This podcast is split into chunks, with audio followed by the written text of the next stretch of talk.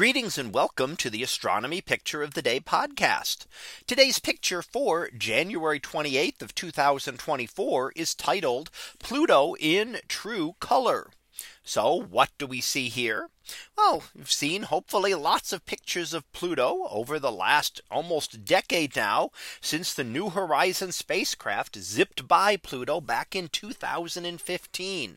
And in July two thousand fifteen, we started seeing a lot of pictures of Pluto and learning more about this dwarf planet on the outskirts of our solar system. And here we see it in true color. So this is what the human eye would actually see. So trying to process that together takes a little bit of work to actually get what the human eye would see. So if you were traveling out to Pluto, this is about what you would see with it. So we see some very dark regions and we see some very light regions. So there's very two different types of terrain there. And even within those, we see the one area very, very smooth and very light colored. And that is very low number of craters, almost no craters in that area, meaning that it's relatively recent. Just nearby in some part of the darker area, we see a lot of craters. Heavily cratered areas are much older. They've been around and exposed to space for a much longer period of time, allowing those impacts to build up. So this is how we know how old things are in space. Without actually getting a sample, we can still look at this and say exactly that the those darker colored regions with a lot of craters are older. They've been around a longer time, whereas the light colored region that is very smooth has been resurfaced and reworked with material much more recently. Now, what is Pluto made of? Well, much of that very smooth area is actually frozen nitrogen. So nitrogen, which makes up most of our atmosphere here on Earth, at the temperatures of Pluto is will freeze out and actually will form an icy surface. And that's what we're actually seeing in that very smooth region, is frozen nitrogen.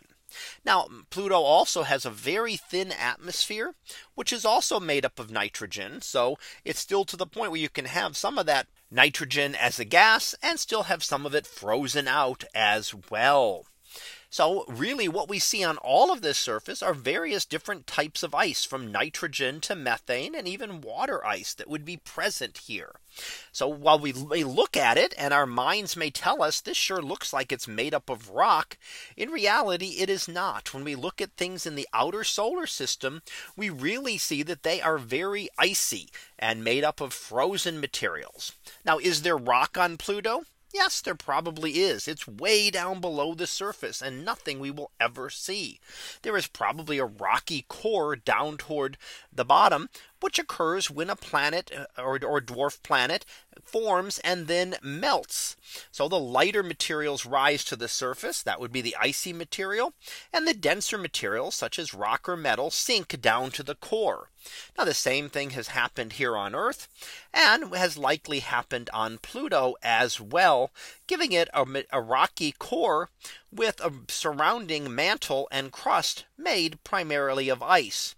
And here we get to see those kind of brownish colors, various shades of brown, that make up how we would see Pluto with our own eyes if we were to travel out to this distant dwarf planet.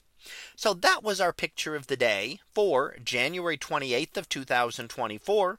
It was titled Pluto in True Color. We'll be back again tomorrow for the next picture, previewed to be stars versus dust. So we'll see what that is about tomorrow. And until then, have a great day, everyone, and I will see you in class.